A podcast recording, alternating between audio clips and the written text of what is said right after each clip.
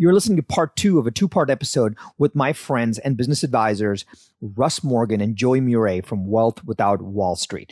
They talk about how financial freedom is really possible, what you can do to achieve it right now, and how you can start building for that future. That future where you know that what you build and grow actually starts to pay you, not 30 years from now, but maybe much sooner than you think. But in today's episode, we're going to actually talk tactically about one of the key vehicles in making financial freedom a reality for you. And that is the concept of becoming your own banker. Becoming your own banker is a broader concept uh, around the concept of infinite banking, how you can actually be your own bank. Be your own bank so that you can borrow from it, you can create the cash flow, and you can lend to it, you can get from it, you can deploy assets to it. You can do so many things when you are your own banker. Without actually depending on financial institutions, can you create, can you carve out a piece of the world for yourself so that you can secure your financial future and that of your family forever? That is the first step, is the vehicle to having financial freedom forever. In today's episode, a part two with Russ Morgan and Joey Mure, we unpack the concept of infinite banking and becoming your own banker. And it starts right now.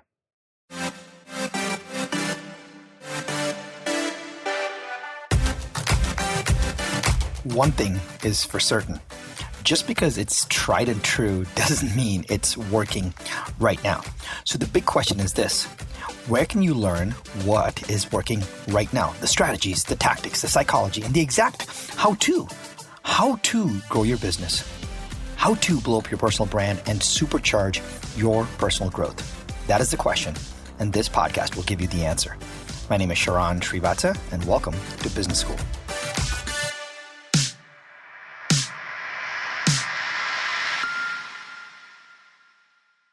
So, if you've not listened to part one, we broke down how you can actually have financial freedom a lot sooner than you think. You don't have to wait for 30, 40, 50 years, but that involves doing something. And that concept, what Russ and Joey talk about, is called uh, infinite banking and how to be your banker today.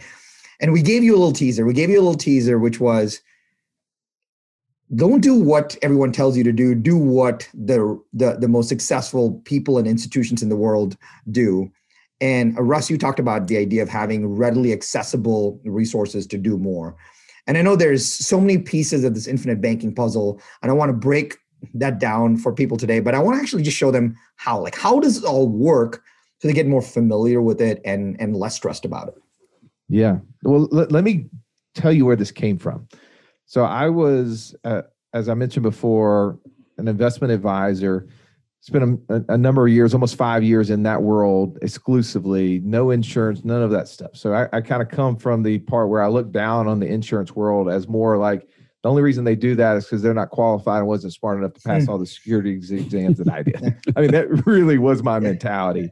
And I know that there's still some in that community that that still think that. So when I, I had I've been given uh, the gift of, of, marrying my wife and and and then inheriting my in-laws, and I, I say that actually tongue in cheek because they're the best in-laws anyone could have. But I remember early on, right, the my father-in-law coming to me and saying, "Okay, if you're going to help me with my money, don't mess it up." And I don't know if the M was the word he was using, but there were some other words in it, right? well, so his father had been this bank president in a little small town of Kansas that little bank had gotten bought by Bank of America, and his shares became a pretty you know seven figure number, which is really big for a little modest family living in the Midwest.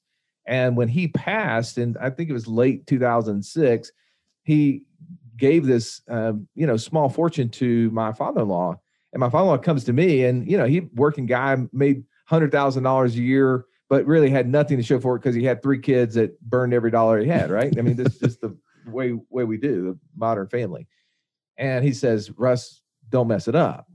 And he goes, also, my father said, never sell the stock because it's the best thing that's ever that he's ever had because it paid dividends and everything else.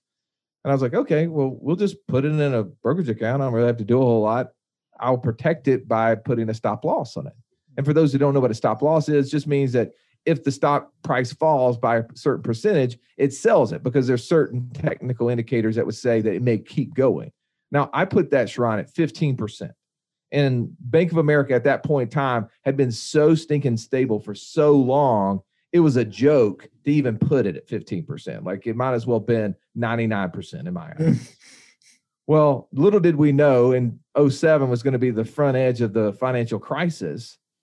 And the banks obviously were the first ones to get hit. Bank of America stock started tumbling from a little over $50 a share downward and it triggers this 15% stop loss and sells all like 2500 shares he has. And i get the what the just happened call and what did you do? And how are you going to undo this? Not thank you for selling this stock and and protecting me from a further downside but you just messed up because it's about to come back whatever just happened is was temporary. A, is anomaly, right? Yeah. And now I've I'm I'm stuck, and I'm having to kind of explain to him what's going to have to happen. Well, of course, we all know if you look at the charts, and we all know what happened in 07, 08, 09, that Bank of America stock fell from over fifty dollars a share down to around five dollars a share. Yeah.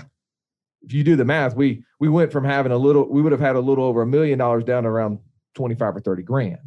So I instantly came back in good graces that that was not his position. right?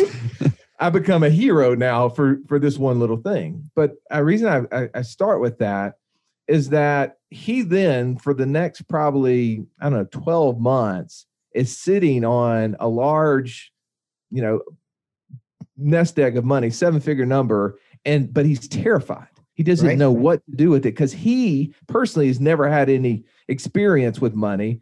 The one thing he knew had to be sold. And so then he's sitting there like, what do I do? And to be honest, as all the markets crashing around him, I, as a trained CFP, and I'm going to people and they don't know what's going on and why it's happening. We're we're both like, okay, let's sit in cash. I go to this conference. I read this book called Becoming Your Own Banker after listening to this like at the time late 70 year old economist talking about how big banks use our cash our deposits in order to then turn around and lend it and make a good living off of it. Right. And i was like okay wait a second. I, i'm starting to see the writing on the wall because my wife at the end of 2008 started a dental practice. Great time to start a business right? And we start this business and who do we go and borrow you know 700,000 from? Bank of America, America. yeah because that's one of the leading lenders in the dental market and I'm like wait a second I'm reading this book about how banks are lending depositors monies and making good living off of it. Why can't we just put those two things together? And I'm like, here's my follow on with cash sitting in checking accounts at the bank from Bank of America stock. And my wife is, is literally borrowing the money that he has in the checking account from Bank of America and paying them 8%. And they're paying him point nothing. And they're making all the spread and not taking any of the risk. And it's like, can we put those two things together? And that's where the concept of becoming your own banker, when I read it in a book and I was like, well, let's see if we put this into action. And from that point forward, and like, I don't know if it was probably May or June of 2009 when we actually finished all the documents, we put everything in place in order to make this happen. From that point forward until my wife sold her dental practice in January, February of 2019, her business was paying him seven to eight thousand dollars a month on that note wow. every single month, like clockwork. and he wow. couldn't have been any happier. So awesome. So awesome. Now, but Russ, is it uh, you have an entrepreneur listening right now and they're like, "Okay, well, that's a cool situation that you put together." I I I, I Sharran living in Topeka, Kansas don't have access to stuff like that right now. Where can I go create this opportunity for myself? Well, and that that's where it really comes down to, Sharran. In light of what we talked about in our last episode, was talking about taking control of your financial freedom, not deferring it or abdicating it to somebody else, but taking control. Now you have to make decisions in light of that. And so, in our second step after clarity is control, we make decisions on our budget, make decisions on taxes, on debt, and then subsequently we have a surplus of cash as a result and when we when we have that surplus of cash we build the exact same vehicle that these large banks are doing. So, for instance, um, Russ, you mentioned Bank of America. Bank of America is a great example.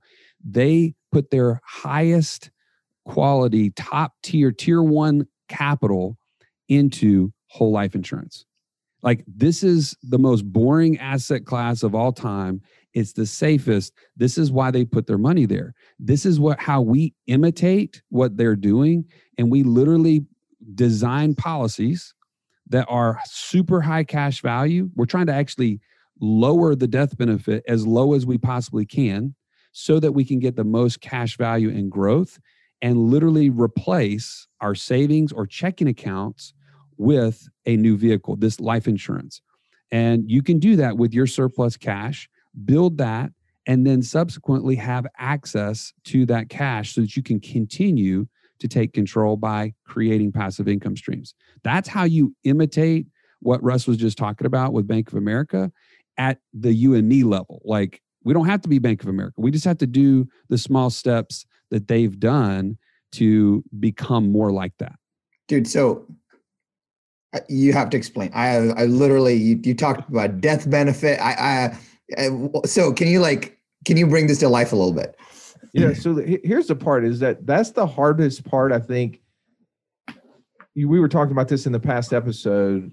The human behavior, right? And whether it was how do we get to a point where we try to figure out how much we're spending? That's tough.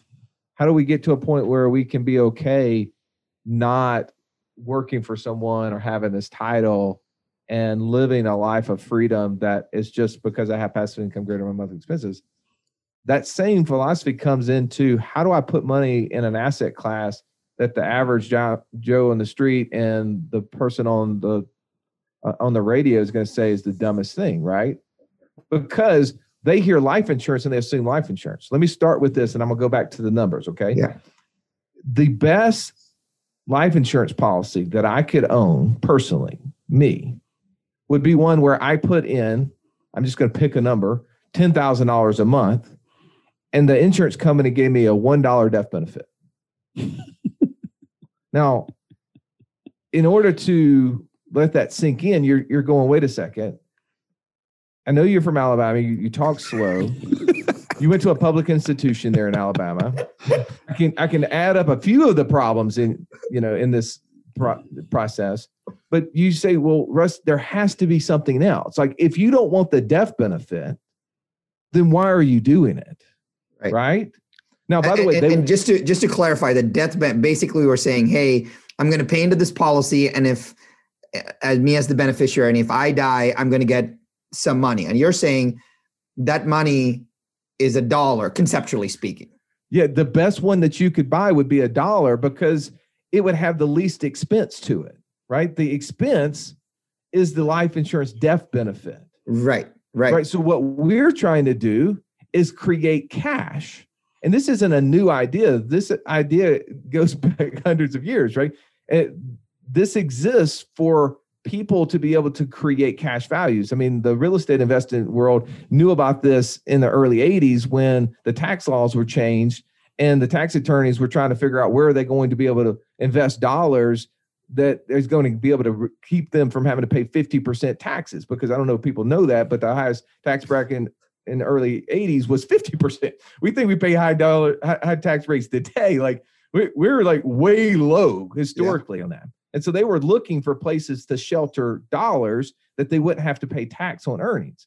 And that's the reason why we are looking for places like this. We when we put a dollar in a life insurance policy, Sharran, the growth internally on that, we don't have to pay tax on. It's an amazing tool. Yeah. But as Joey said, we think of it more as a checking savings account as anything. Yeah. So let's go back to the example. I'm going to put $10,000 into this policy. Now, the government, Sharran, is not going to allow me to have a $1 death benefit. They've right. set laws, TAMRA and DEFRA were some of the laws they created in the mid 80s to offset what some of those tax attorneys were doing with the real estate investors back in those days to say you have to have a certain level of death benefit based upon the amount of cash that you're putting in it. Otherwise, this is nothing more than a tax evasion tool. And we're going to treat it just like that bad 401k IRA that we were just talking about in the previous episode. Right. And what I mean is that if you take it out prior to 59 and a half, you got penalties. but you also have taxes on and above what you put in. Got it. So we uh, we know that we have to put a certain level of death benefit on there, but we want that number to be as small as possible. Because by doing that, we're minimizing the expense. Because all we're interested in today is cash. Sharran, outside of us talking about this, when's the last time you thought about your death benefit? Never. Never. You never do. But when you think about spending cash, hundreds of times a day. Yep. So we are focused on that, and that is our goal. So when we design these insurance contracts, we're designing them to be as cash cash rich as possible. Bank of America, I, I pulled up the um, the numbers, and you go to FDIC.gov and pull your own bank, and and and these numbers they're all public record. The last statement, as of the third quarter of 2020, Bank of America is holding 22 billion dollars in cash value life insurance. That's with a B. Yeah. It, so when people say this is a small idea or a dumb idea, you and I know the number of people that they've had in those investment departments at the banks, and the and, and the intellect there is misalignment, right? Yeah. I mean, it's crazy. So we know that this is a good idea. It's just how are they doing it? They must be doing it different than the average Joe on the street. He's putting hundred dollars in his whole life policy, getting a million dollar death benefit, yeah. and in ten years says I don't have any cash. Well, because he yeah. he bought a, a, a, million dollar death benefit. That was what he was trying to buy and, and pay as little amount as possible. He was the Walmart shopper in the room. And I think, and I think that is what I, I have been taught exactly the same thing, right? It's like, hey, Sharran, uh, we can have this life insurance policy that is better than your 401k. We can mimic it, but this is this is a better flavor. You should do this instead. And if something happens, you'll get X amount. But now you pay all this money for it. And I'm like, well, I'll just stay stick with my form. And that's why it was it was always a I never knew it, it was always like picking a policy off a shelf. And I never knew like, well, how does this help me? I might as well just not do this. And well. Well, and let me put it in context too, because and I, I think unfortunately this happens is that the person comes to you and says, Hey, Sharran, you're putting money in your 401k. That's a bad idea. You're going to pay 40% taxes on it when whenever you have to take it out between 60 and 70 right and all the tax attorneys and cpas will tell you it's the worst asset to actually own when you die we, we know all of those bad things about it and they'll try to say well oh this life insurance policy is going to actually from a net taxability standpoint will be roughly what you would earn and joey and i would say no that's not the reason to do this don't yeah. be confused in trying to compare it to the asset class that you're wanting to ultimately invest in. Because this is nothing more than a pass through as a holding account for what we want to do. Mm. In, in our process, step two is actually having control of your money. You know, there's the there's a uh, financial golden rule. You know the financial golden rule? Mm-mm, no. Those who have the gold make the rules. right? so for us is where is your gold? is it in a place that you can access and control? So I I, I know I'm weird. I have 21 whole life policies. 21. My cash resides in an account that I can write a check off of today. I can I have a line of credit against all of that cash in there. I can write a check today. I can access it. It is as readily available as anything that I own. So for me, it is the, the the my warehouse for my wealth. It's like a garage for your car. You take your car, you, you get in it, you drive to the office this morning because you make money at the office. But when you come home, what do you do with your car? You park it back in the garage and close the door down, assuming you don't have all the boxes in it like Joey's garage. right? To protect it. To protect it. And that's exact that's all this life insurance tool should be is a, a flow through. It's a substitute to our savings. And unfortunately, because savings interest rates are so stinking low, nobody wants to hold money in checking accounts and savings accounts because they're like, I'm just going backwards.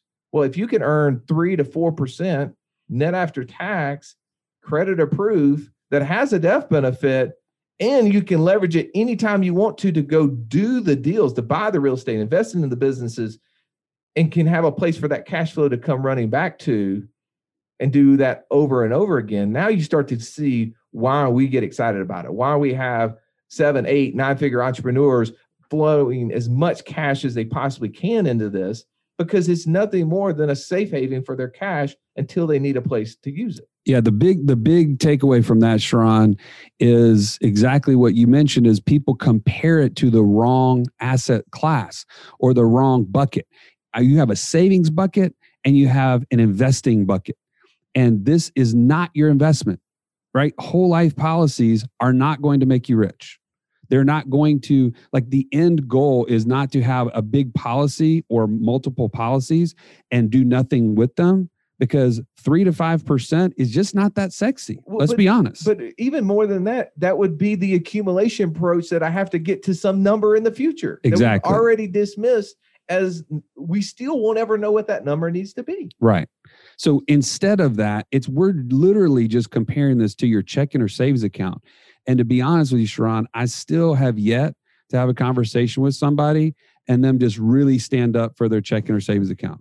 Like Joey, I don't know. No, you can't beat my checking account. Like it is the best thing of all time. No, they're always like, okay, yeah, I've actually been sitting on cash and I'm actually kind of pissed about it.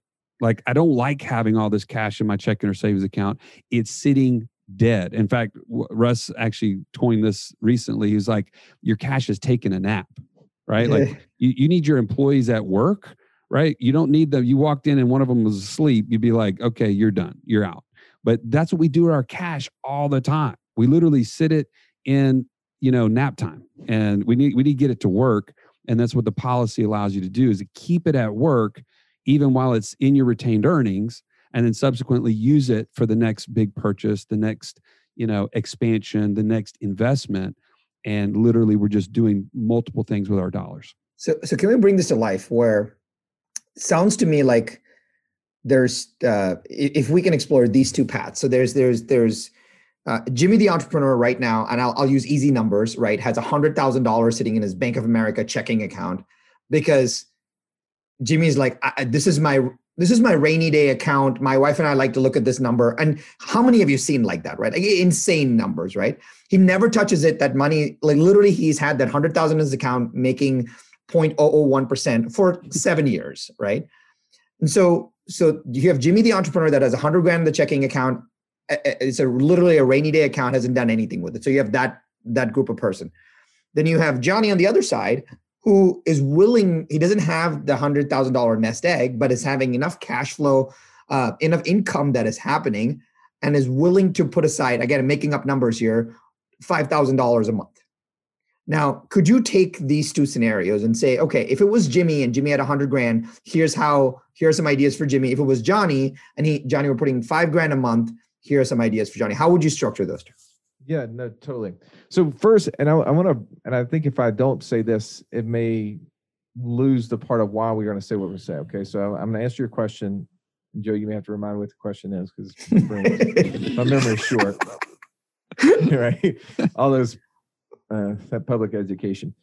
But here, here, here's the issue, right, Sharran, is that when we take a dollar and we spend it, it's gone forever can never earn 0.0014 for us ever again. True? Yes. And, and that is one of the worst things that happens. We, we talked about in our last episode, Be the Richest Man of Babylon. Well, one of his principles was uh, put that goal to multiply. Yeah. Our money should always be growing, it should always be compounding, and we should never actually spend our gold. We can spend the earnings of our gold, but we should never spend our gold. Ah, that's good. And unfortunately, too many people they save cash, whether it's five thousand a month or Jimmy with the hundred thousand in his nest egg. And when a purchase comes along, they make a decision and they spend it, and now that gold that gold is no longer multiplying. So the first premise to all of this starts with an efficiency model that says I need to have my money always compounding and growing. Okay. So when when we when we look at Jimmy's hundred thousand or the other entrepreneur who has five thousand a month, and we put it into these accounts and we structure them in a way that has the smallest death benefit. So for Jimmy, usually what happens for the Jimmys of the world who has a hundred thousand, it starts off the side. He also has cash flow he's saving somewhere. Right. And and maybe like Joey's example where the the, the guy was putting into a 401k or he's putting it into an account because he thinks that's the right place. But once he kind of gets an idea of what we're talking about, he says, I don't want to wait 20 years. So here's this amount of cash flow I have too. So he comes to us and says, All right, well, how can I put this hundred thousand in day one and flow this two to five thousand or fifty thousand or whatever his number is a month or a year through the plan? And we design a plan specifically for him that allows him to do it. And because he has this cash sitting there, Sharran, he literally moves money from his left pocket to his right pocket. He's yeah. not buying a huge death benefit with that hundred thousand, but with his monthly cash flow, he does buy a decent death benefit with it that keeps it under those modified endowment contract rules, which are really just the taxability laws that the government has set. Yeah. And so he has this pool of cash. So he can always go, okay, I started this insurance policy. I'm putting in 5,000 a month. I've got maybe 3,000 of that 5,000 available to borrow tomorrow if I want to, day one. But out of that 100,000 I put in there, I have roughly 100,000 I could write a check against if I wanted to. And he's like, that's awesome. Game on. Now yeah. I've moved it out of an account earning 0.001 to an account that's earning somewhere between 3 to 5% for me. And it bought a death benefit that didn't exist the, the light bulb goes off for him. He says, Yes. How do I do that? And here's the thing is that, you know, we haven't been trained on these things because the life insurance companies themselves don't teach this stuff. This is not trained at the local Northwestern or State Farm office. Right. Because they're in the business of just like the big banks and the big corporations is give us your money and let us hold it for as long as possible. We're smarter than you. Let us do that. This is literally a principle that was created in the mind's eye of a, a guy named Nelson Nash, who wrote a book called Becoming Your Own Banker 20 some odd years ago.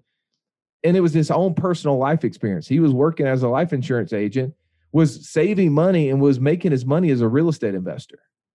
And when when the market, um, the interest rates went to over 23.5% prime back in like 1981, he was owing half a million dollars at that rate.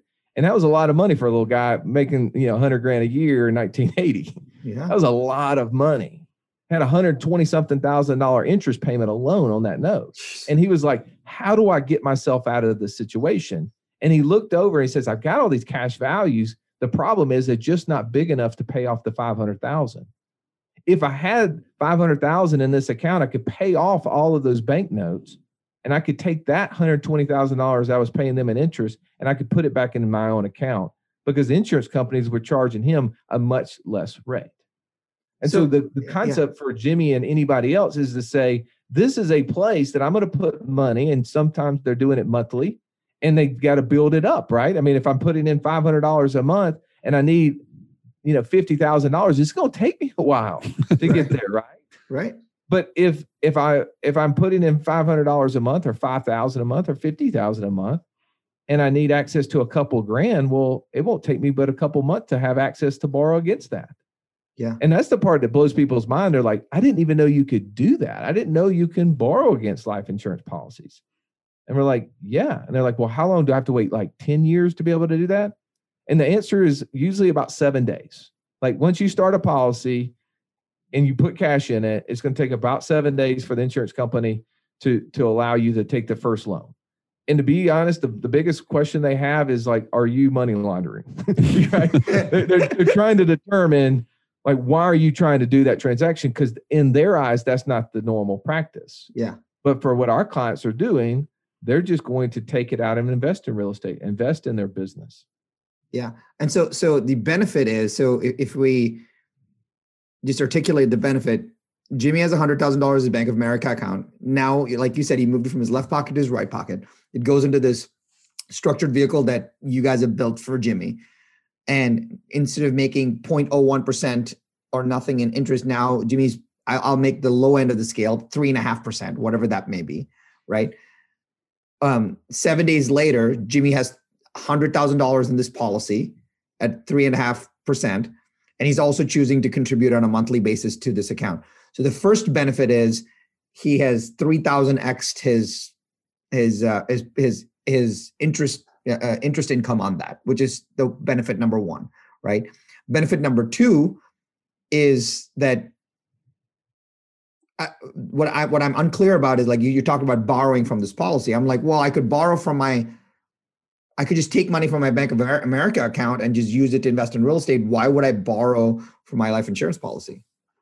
All right, so I'm going to give you a, an example that most people will understand and then apply it to this because I think it, it, makes yeah. it so much clearer.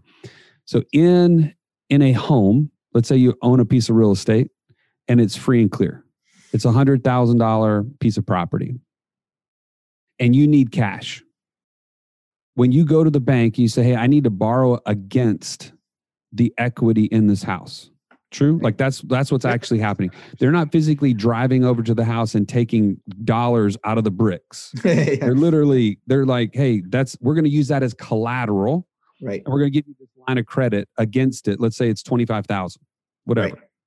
They're they're lending you their money, the twenty five thousand, and you're now free to do with it whatever you want. Right. You you write the check. You go invest in something else. You do repairs. Whatever whatever it is. And while you, in order for that to happen, what's happened is now you have access to capital, but the value of the home is unimpeded. Correct. Right. That hundred thousand dollar asset could grow to one hundred ten thousand next year if we see, you know, appreciation in the market. That is that is how you leverage against an asset, right? Well, in a life insurance policy, you're also building equity. And so it's very similar to a home in that in that regard. And when you need to borrow cash or you need to access capital you're not taking money out of your life insurance proceeds like you would a bank account right? If i have $100000 at bank of america and i need $25000 my balance automatically reduces to 75000 and that's the only amount i can earn interest or appreciation to use the the home example um, you know that's the only place i can get it from is the 75 that's left over and right? that's what and that's what russ was saying don't mess with the gold right? Exactly. So why why we want to kind of substitute a whole life policy in for that bank of america account is now when i have that $100000 cash value in my bank my policy i go to the insurance company and say i need to i need to access some capital and they allow me to borrow their funds the 25,000, let's say an example, yeah. and I'm still earning my three to 5% interest off of the 100K. Ah. Awesome. And so this is just a simple thing, but now compound that over your lifetime. How many dollars do we give up when we use our own cash in a bank account? And this is this is where it really gets kind of fuzzy is people don't see opportunity cost because nobody sends you a bill for it. right? right you don't get a bill at the end of the year that says, hey, by the way, you spent $300,000 out of your bank account that could have earned X. But that's what's happening. And over your lifetime, that number is astronomical. So the policy allows us to cap capture that. Yeah. Never give it up and always be leveraging it to to buy whatever that is whether it's an expense or an investment opportunity and never give that dollar up. It's always growing as, as russ said my gold is always multiplying. Is there a is there i'm, I'm assuming the borrowing of against your insurance policy th- there's some financing cost to that. Is that correct absolutely insurance companies have to put the money to work somewhere on your behalf right like when you get an insurance policy there's a death benefit associated with it and most of the world uh, thinks about it in term life insurance i'll buy a 20 year policy Again, we're Walmart shoppers, right? How big of a policy can I get for the least amount of money? Right. In? Now, Sharran, do you know what percentage of term policies ever pay a death benefit? No. What? Just throw out a number. Think about what. Just guess. What do you think? How big the number is? Ten percent. Less than two percent. It's good math for them. It makes sense, right? Like I can't pay a hundred bucks a month to get five million dollars of death benefit, and then pay. Eh, they, they you know, again, they ever an, pay out. Yeah, an insurance company literally all they're doing is taking premiums, putting in a general account that earns them five or six percent interest, right? And then subtracting the death claims that come, and right. still having a profit left over. That's it. Right. So it, it literally that, that's the reason it's quote unquote cheap. But the reality is, is when you buy something and you don't get any benefit out of it, it becomes expensive. Right. So the reason you know whole life insurance policies exist is that their the cash value that you're putting in must actually grow to equal the death benefit at a future age. Now that Right. age has been marked based upon different tables at 121. So when we're putting money in these accounts, like Joey said, that hundred thousand has to grow to equal a future death benefit, Right. and it's going to do it no matter what. Contractually, it has to. So what Right. we're doing is literally just adding a one to two percent delta to everything that we do for all the cash flows that come through our hands, right? Because yes, we borrow insurance companies' money. They have to put it to work. Most of the places they do it, they put it in bonds. They also buy some real estate and lease it out to Fortune 500 companies, right? But a little small fraction of that are policy loans. And insurance companies charge anywhere between four to eight percent, depending on the company that you're dealing with, to borrow the money.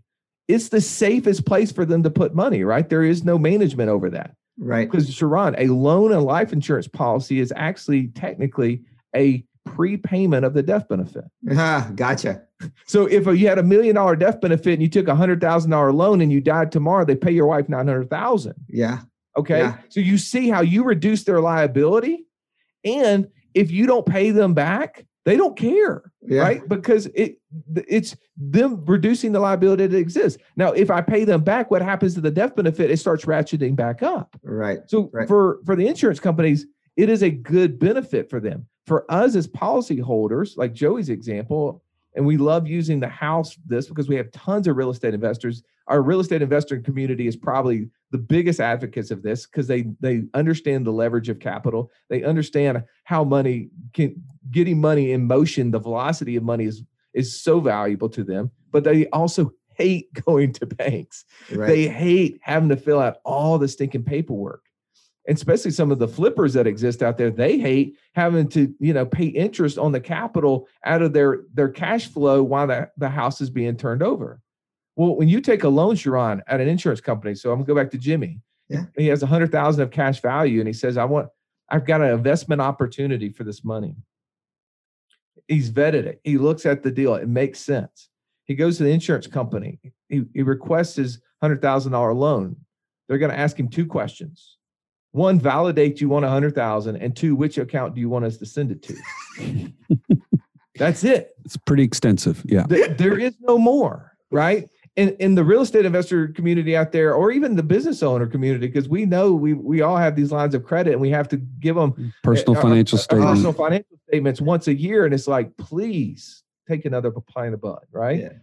It, they love the the simplicity that works with that, but also, Sharran, that interest that we were talking about is non-structured, meaning that there is no monthly um, invoice that comes in the mail that says, Sharran, you had a hundred thousand out at five percent. Here's you, you need to pay your four hundred and thirteen dollars or whatever that math is. Yeah. That doesn't happen. It's unstructured. It's accruing interest only on that Yeah. on that note. At the end of the year, they would then send you your your invoice and say, Sharran, you had a hundred thousand dollar um, loan out. Um, your interest due on this is five thousand if it had a five percent interest rate. And if you choose to write a check, you can, and then it keeps your your loan at a hundred thousand. If you don't pay it, your loan just become a hundred five thousand. Yeah. They, yeah. They just added to the principal balance. Yeah. E- Exactly. This is the simple part of this is that we are people don't understand the functionality of how these loans work, but more importantly, like Joey said, it's what we're doing with the dollars and getting those dollars to work. the um correct me if i'm wrong but for me there was a there was a really cool aha moment here which i've never which you know i, I understand the structuring component of this stuff but a couple of pieces kind of um, uh, connected for me one was when you said hey i want the best policy that i can have right now is a policy with a one dollar death benefit that was a data point i was like okay but then you said well i can't get that because of these tables and things like that because of re- requirements. Cool. So assume that there is a baseline of a death benefit that is necessary. So so now I know that the best policy that I can have is a one dollar death benefit. Number two, there's probably a baseline. But number three, I can borrow against my policy to artificially reduce my death benefit to a dollar. Is that did I did I get it? Yeah, yeah, you're you're you're absolutely getting. You're you're moving in the direction where we are playing control, right? We are being yeah. in control. And I don't know, as entrepreneurs, like there's anything that we want more of, is control. Like, give us the wheel, would you? Well, and to be honest, Sharran, just to add something else, if you're an entrepreneur, you already know there's something wrong with our current financial industry because it doesn't make sense to you, right? You're in the business of cash flow. If you're if you don't have cash flow, your business halts, right? Yeah. It's done. But yet you're being told to put money into things that you can't access and don't create cash flow. Like inherently, it goes against who you are, but you're like, well, I mean, I don't know what else to do. My accountant says to do this because it helps me with my taxes today. And uh, I guess this is what you're supposed to do. But you know, I can yeah. invest in my business and probably 10x it in the next five years.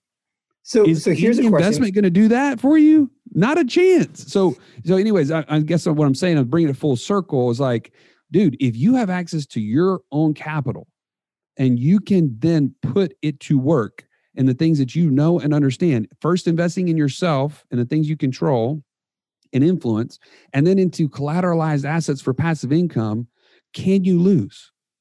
No, you cannot lose in this in this game if you have control and you know what the, the formula look, looks like for for freedom. So it, it, I think it still keeps going back to like how can I be my own banker? Like that's the cool part, right? If you can keep coming back to how can I be my own banker, that gets exciting. Um, uh, uh, I, would like to talk maybe uh, from from your kind of experience about okay, here I am. I, I get the infinite banking concept. I get the vehicle that we can use. Now if we had to bring it more to life, can you talk maybe uh, briefly about ways that you have seen money borrowed, utilized from a policy uh, that's been invested elsewhere? And I want to start with one very specific kind of uh, scenario, which I'd love for your guidance on. Children. Like I, so, so help me with this. I can't like this whole uh, uh 529 plan uh, like my goodness right like it, it bothers me so much but um uh, and you know so we can we like i talked to my social estate planning attorney. We are like hey we'll do a vehicle. The, my attorneys were like you're overthinking this Sharran. like this is you don't need any of this right? So i believe that if we can just if, if we were just taught how to take care of our children and, and i think all of us are putting money aside for our children. And you know what russ and joey? I actually think there's a, entrepreneur right now listening to the show that went into his or her Bank of America office, asked for a creation of a separate account, and uh, has set up a monthly disbursement into their account of like seven hundred dollars each to make sure that they can pay for college tuition in eighteen years. I know that is true. So maybe you can talk to like some ideas around how you manage how you manage and invest for children. Oh, so I, actually created a video. If you go to the Wealth Wall Street YouTube page, you can watch this it's how my daughter will buy her first car via infinite banking. Oh, so good. And, and this is so I have four children. Joey has five. He has, has one up me. And I, I, I own two life insurance policies, two whole life insurance policies on each one of my daughters. So as opposed to putting money, say, in a 529 plan, right? Because that's all we know for kids. It's savings accounts our 529 plans. That's all that exists. I mean, there used to be these Coverdell plans, and nobody does that anymore. Like, you know, that's what we do. Well, so here's the thing. Like when I think about 529 plans, and I was in that world, I set up plenty of 529 yeah. plans in my day. It's what was his purpose? College, right? It's college. But you and I are singular, talking, singular purpose. We're yeah. talking about entrepreneurship we're talking about what the school system sets up a lot of times, right? It, it's not training an entrepreneur mindset, it's training an employee mindset. So as entrepreneurs, we start really getting conflicted like, well, I went to college, but you know, I'm an entrepreneur. Like, should I send my kids to college? That question sometimes comes up. And it's like, well, how am I going to teach my kid? Well, what if they don't go to college and I put money in this 529 plan? One, I can't touch it in my own business, I could, you know, we all know that we could invest our kids' dollars in our businesses and 10x them yearly sometimes. Yep. Yet we instead give it to mutual fund advisors to dink around with. And sometimes in 10 years, barely have what we put in there right available, right? Because right. that's the lost decade we've kind of been in uh, prior to the last two years, right? We were kind of in that lost decade. So it's kind of like, well, that doesn't make sense to me. I don't understand it, but that's the only thing available. So I I knew this. I learned this thankfully a little over 10 years ago. And so I've been putting money in the lease whole life policies on my on my kids. And and I, I started with one each and then I added a second policy. So my daughter's 15, getting ready to turn 16 next year. And I was like, okay, well, let, let's let's look through what you have. She had a little over twenty thousand dollars in her whole life policies. I was like, all right, so let's talk about how you're going to buy a car because the thing is, I'm not buying you a car. that's just not what's going to happen, right? You're going to have to buy your own car. And she's like, well, how am I going to buy a car? I was like, that's what we got to figure out. I was like, now there's a couple things that can happen is like I run a short-term rental business and you know, I can teach you how the short-term rental business works and how we make $800 net a month off every bedroom that we have in our units. So if we have two bedroom, it makes $1,600 net. I can show you how to do that. And, but that's going to require, you know, 10 to 12, $15,000 to, you know, get it started. Well, where am I going to come up with that? Well, you do have this account over here, this whole life policy, or technically two whole life policies, it's got that cash and it could create that cash flow. And then we start looking at cars, right? Well, what do cars cost? And what would be the monthly payment, you know, to have that car paid off before before you're 18? And where where are you going to get that cash? Well, if we had this the short-term rental business and it was bringing in $800 a month or 1600 a month, then it could make the car note payment, right? And and now now we have excess money that could go back and replenish the money that you used to start the short-term rental business. And so we started putting those things together. And I don't make you go watch the whole video to understand because I drew it all out. It's hard in a you know two minute segment to to really give you light of this. But what I did is I taught my daughter one that she has access to cash. But my important thing to her was is that I'm going to put this cash, but you can't spend it and it's gone because that is the mistake that we as business owners make all the time. Yeah. Is when we see an amount of money in our checking accounts, we assume that gives us the privilege to go spend it. Yeah. But we don't then replenish in it. And then the next time we're at the bank again, borrowing money on their terms. And I know the day's terms are really great. And I'm not saying that I don't borrow money from banks because they are great right now, but I do it because I can, right? I got the cash if I want to. And uh, literally, we're buying a car and I'm writing a, a, a check from the line of credit for her. And I'm doing it. Uh, today's Friday. I'm actually driving to the dealership tomorrow and doing it and we're setting up her uh, her first short term rental um, in January, and it's going to be the cash flow to replenish the money that she borrowed for her car.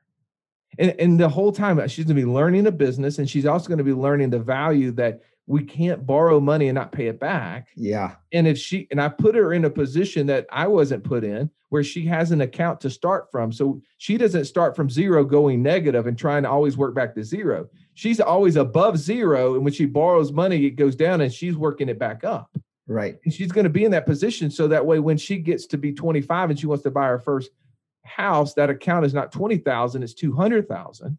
Yeah. And she can do the same thing and borrow it, but it's going to be on the payment schedule to put it back in. So when when she's down the road and she wants to buy another investment property, she can keep borrowing against it. And she's in a position of control. That's a tool that if I want to, by the way, the short term rental can pay her monthly tuition or quarterly tuition at right. school. If she decides she wants to go. But if she decides, you know, I, I think actually I'm bringing in 40, 50, 60,000 dollars a year for my, my short term rentals that I have. and, and I would prefer to see, can I make that two, three, four, ten times that? I want to go that route. She can. And we're like, okay. And I don't have to go to the government and say, please, you know, cancel my 529 plan and, and charge me all the taxes and penalties on that. Right. Like, no, I, I think the education plan should be her involvement in the business itself. Well, and the, the point there, Sharran, I mean, I'm sure you got this, but just to kind of clear this up, the 529 plan has a singular purpose. Right. And it it limits you. And as entrepreneurs, business owners, we don't like to be told, I have to do it for this purpose. To be honest, 15 to 20 years from now, depending on how old your kids are, you have no idea. Yeah, Facebook University, man. Yeah. No idea. I mean, literally, we could be in a totally different situation. But what what what Russ has just outlined, what we're walking clients through every day, is you need to have access and control so that your life with your children can be on your terms. You can decide at that point what you want to do. Are we going to pay for college with this or not? Are we going to start a business with this or not? Are we going to buy assets? Are we going to pay for these expenses? This is your control. You're the bank. And and that's what I mean, if we're just kind of wrapping a bow on this, like ultimately that's what this is about. And and you should, I mean, at the end of the day, as business owners and family running a family, you should be in control of that and you can make the best decisions. Yeah. Uh, how I know a lot of folks and you know uh, have bought term insurance just to kind of protect themselves. Have bought Keyman, How about, which is all cool. I, I appreciate all of that. How does somebody say, "Well, heck, no one told me this. What do I like? Where do I go? And how can somebody um, help set this up for me without me feeling like someone sold me something?" Hmm. Yeah, that's the thing is that I think there, unfortunately, there's not a ton of information out there where you go to the the local person, the person maybe you bought your term insurance for, from, and and you say, "Hey, I heard this interesting idea on a podcast called Infinite Banking. It's where you buy whole life insurance and you borrow against it. Can you set that up for me?" And and that's usually a a deal that goes bad a lot and we it's we dangerous. Get, we get people that end up calling us who join our community and who are like, you know, I I did this a couple years ago because I heard a podcast or I read a book on the subject matter, and now I've been putting money into this account for two or three years, but I've never been able to borrow against it because there was no cash. And it was because it was set up the typical way whole life insurance is set up, where you put as little as you can in there, you get a big death benefit, and yes, sure, in 25 years there'd be some money there, but there's nothing now. And they're like, I'm assuming that's not right. Or they didn't buy a whole life policy. They their advisor said, you know what? What's even better than a whole life policy is this thing called index universal life policy. And it earns actually stock market type returns. And oh, it's so much better than that. And they get derailed. So to answer your question, is one, I would say you got to seek out someone who specializes in this and it's not usually from a typical insurance company because insurance companies don't teach it and that's right. why we built a whole community we built courses around this we built um, an inner circle that exists just for people who are doing this and, and so we, we've got you know uh, uh, 3500 people right now in our community and their whole focus is one how do i reach passive income greater than monthly expenses and two, how do I use these tools that exist like infinite banking to ensure I get there faster? Right. Um,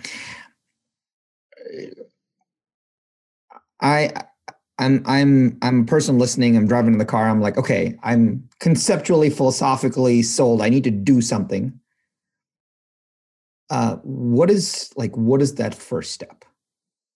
So the first step is always going to be to have a 15 minute call with one of our coaches. Ultimately, they're going to make sure it's a good fit. You're going to kind of confirm it's a good fit during that 15 minutes. I know it doesn't sound like a long time, but in that amount of time, we can determine together if you should even be making that next step.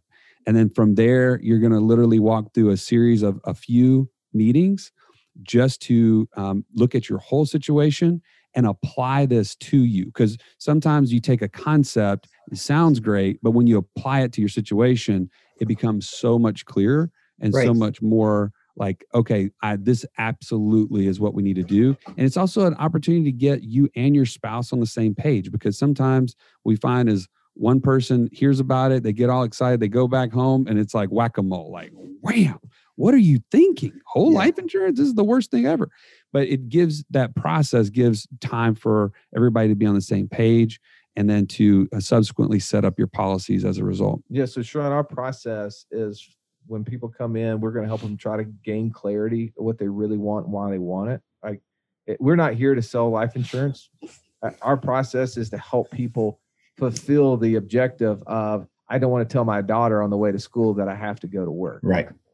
And so we're going to make sure that we understand that goal because to be honest, like, you know, somebody can come to a, a fitness gym and, or, you know, a place who sells gym equipment and says, man, uh, I want this, this, and this. But uh, without understanding why they want it, like they might not get the right stuff and ultimately may not even get the best use out of it. So what we're going to make sure we do in step one is get clarity Step two is we're going to help them understand their cash flows if they need us to and want us to. And then we're going to show them how this process works to flow our cash flow through. And then again, we have tools available in our community and processes where people can jump in to say, okay, now how do I get that passive income? And then how do I use these insurance contracts that help me leverage it to go buy that? That's our process. We want to walk people through with the purpose of not selling life insurance, but for the purpose of helping them with those financial foundational steps that they need in their life that maybe, yes, they've neglected at this point. And it's okay. We've all done it. But now here's the next best day. You know, best day to plant a tree was 20 years ago. The next best yep. day is today. And our job is to help people along that road. And, you know, we, we can, if you want to, we can put a link in the show notes of like exactly how, like what that free gift is. Like, cause we have, we have some stuff that we'll give them a tool that will yeah. show them right where they are and then can put them in the process to be able to take those next steps like joey was talking about yeah i think that you know i think uh, what you guys showed me before which is uh, for someone that stayed with us this long watched the show here so far uh, for no other reason uh, i you know the, uh, our show specifically is called business school for this reason stuff they never taught you in business school like i i tell my wife this all the time it's it's you know Srivatsaa Family LLC. That's what this is. Everything else is built in service of our family run as a business. Our family is the board. Like there's a very there's we run our family like a business, and it, and it's super important, right? And if you've been here this long, listen to the stories and, and the philosophy of what you know Russ and Joey are sharing. I believe the least you could do is just go uh, kind of work that scorecard tool. I think that's just a that's just a foundational process. Yes, eh, don't don't feel pressure to jump on a call or anything like. That, But but at least if you've done all the work, you've already been here. Just go get the scorecard tool. I think it's irresponsible otherwise for the financial kind of blueprint for the bloodline of your family to not even get the tool of where you are. So I'll put a link in the show notes. We'll get the get yourself the scorecard. It, it, I think it takes under five minutes to do the scorecard, and then that becomes a really nice kind of intro to the call because now you can show up to one of Russ and Joey's coach, and they're like, "You did the scorecard. Like, I can help you so much more to figure out what maybe they're already on a good path, and that's great." So, totally. so, so, yeah, why don't we why don't we create a link wealthwithoutwallstreet.com forward slash Sharran, and and then that they get access to that exactly what you just said because I, I totally agree. The scorecard is the aha moment for most people, and if you do decide to have that 15 minute call, like that's going to be going to make that 15 minute call so much more um, beneficial for you and the, the coach on the other end of the line, like being able to give you feedback. Yeah, that's awesome. Hey, uh, um, I, I really appreciate you guys. Like right from the first time I kind of hung out with Joy, I was like, what is this wealth without Wall Street thing? Especially for a Wall Street banker guy, right? I mean, I was a former former Goldman guy, and I, have been in the belly of the beast. I've seen how um, banks make money, and the, and the fascinating part, you would know, you guys know this. Most of the money made by Goldman as an entity, the the blue chip bank, is they made it on principal investments. Like how Goldman didn't make money with advisory; they made money on investing Goldman capital. That was how they made money. And and the sooner we all realize that, the better. And and so could we take a book from that? And I think uh, uh, my biggest learning from all of this is, hey, let's you know let's be our own banker. So. Uh, Let's enjoy. Can't thank you guys enough for dropping some amazing knowledge today, man. Really appreciate you guys. It is a privilege. Thank you for having us. Our pleasure.